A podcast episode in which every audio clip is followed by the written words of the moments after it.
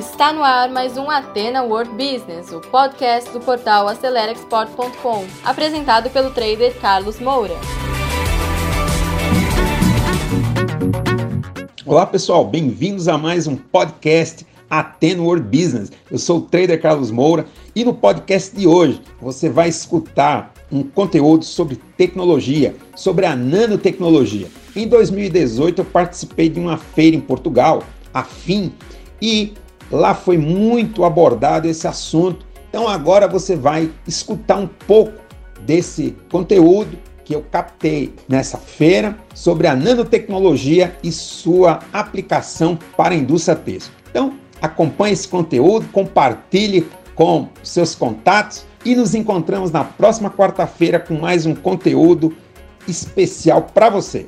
Um abraço! Olá pessoal, eu vou falar sobre nanotecnologia. Como a nanotecnologia pode ajudar você a desenvolver produtos que vão criar mercado e gerar riqueza, tá?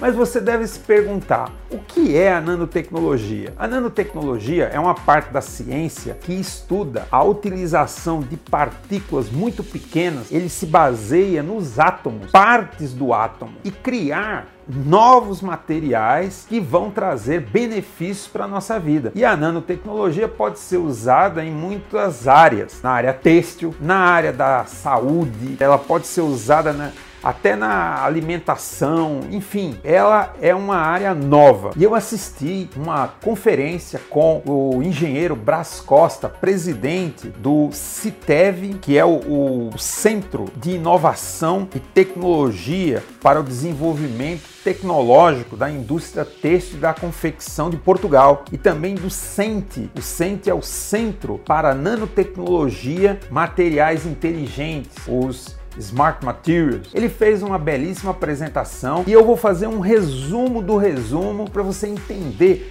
como a nanotecnologia e a inovação podem ajudar você a fazer produtos que vão criar riqueza. Primeira coisa é o seguinte, que ele, ele mostrou como esses centros estão criando riqueza lá em Portugal. Inclusive, ele mostra que em 2017 as exportações portuguesas cresceram 49,6%, quase 50%. O faturamento, que a gente chama de turnover em inglês, 40%. Além disso, ele comentou na apresentação dele que o mercado português hoje busca mão de obra, está atrás de novos profissionais, tudo isso. Porque todos esses produtos inteligentes que estão sendo criados está criando mercado lá fora, sobretudo na Europa, mas eles exportam muito esses produtos para a Ásia, sobretudo para a China que hoje é uma economia riquíssima e que pode comprar esses materiais. Primeiro é um mito que achar que a inovação ela é um luxo. Não, está criando muita riqueza. E antes, quando teve a, a, crise portuguesa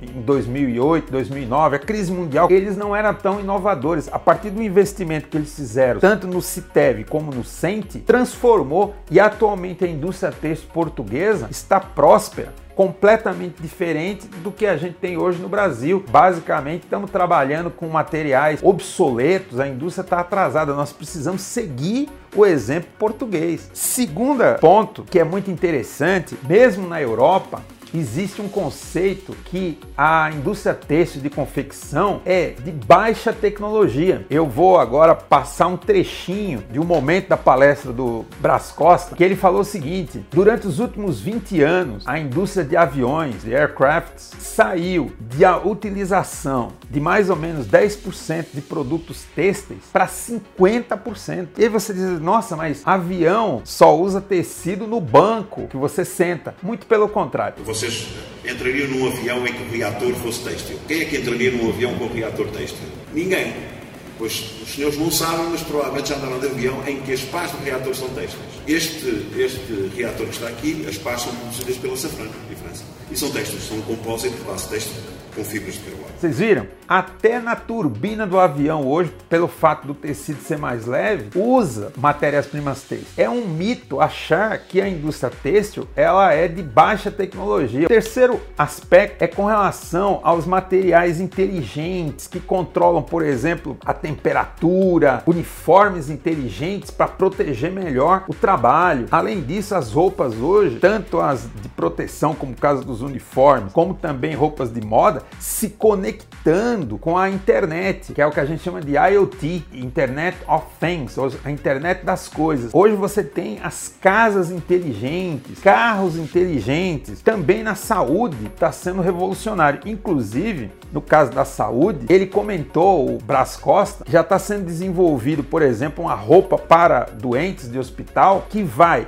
aplicar o remédio a partir da roupa. E aí, para completar, eu vou falar para você quais as características que um produto tem que ter para ser um produto inteligente. Primeira coisa, ele tem que ser leve, como é o caso da indústria do avião, tá usando produto leve. Segunda característica, ele precisa ser flexível. Depois ele precisa trazer conforto, precisa ser resistente. Cada dia a nanotecnologia te dá mais resistência. Depois, eles precisam estar integrados, que é o IoT. Então, com os sensores e outros tipos de dispositivos, você se conecta a roupa com a internet. E, por último, funções especiais, protegem contra o fogo. Estude mais. Então, pessoal, você que segurou o play até agora, muito obrigado. Terminamos mais um conteúdo do Ateno World Business, um podcast voltado ao empreendedorismo. E se você ainda não acompanha esse podcast, assine agora e compartilhe também nas suas redes sociais, porque isso pode ajudar muitas pessoas. E se você precisa de mais ajuda, quer interagir conosco, visite o nosso portal acelerexport.com, preencha lá o formulário de atendimento e alguém da nossa equipe vai entrar em contato com você. Eu encontro com você no nosso próximo episódio. Sucesso a todos!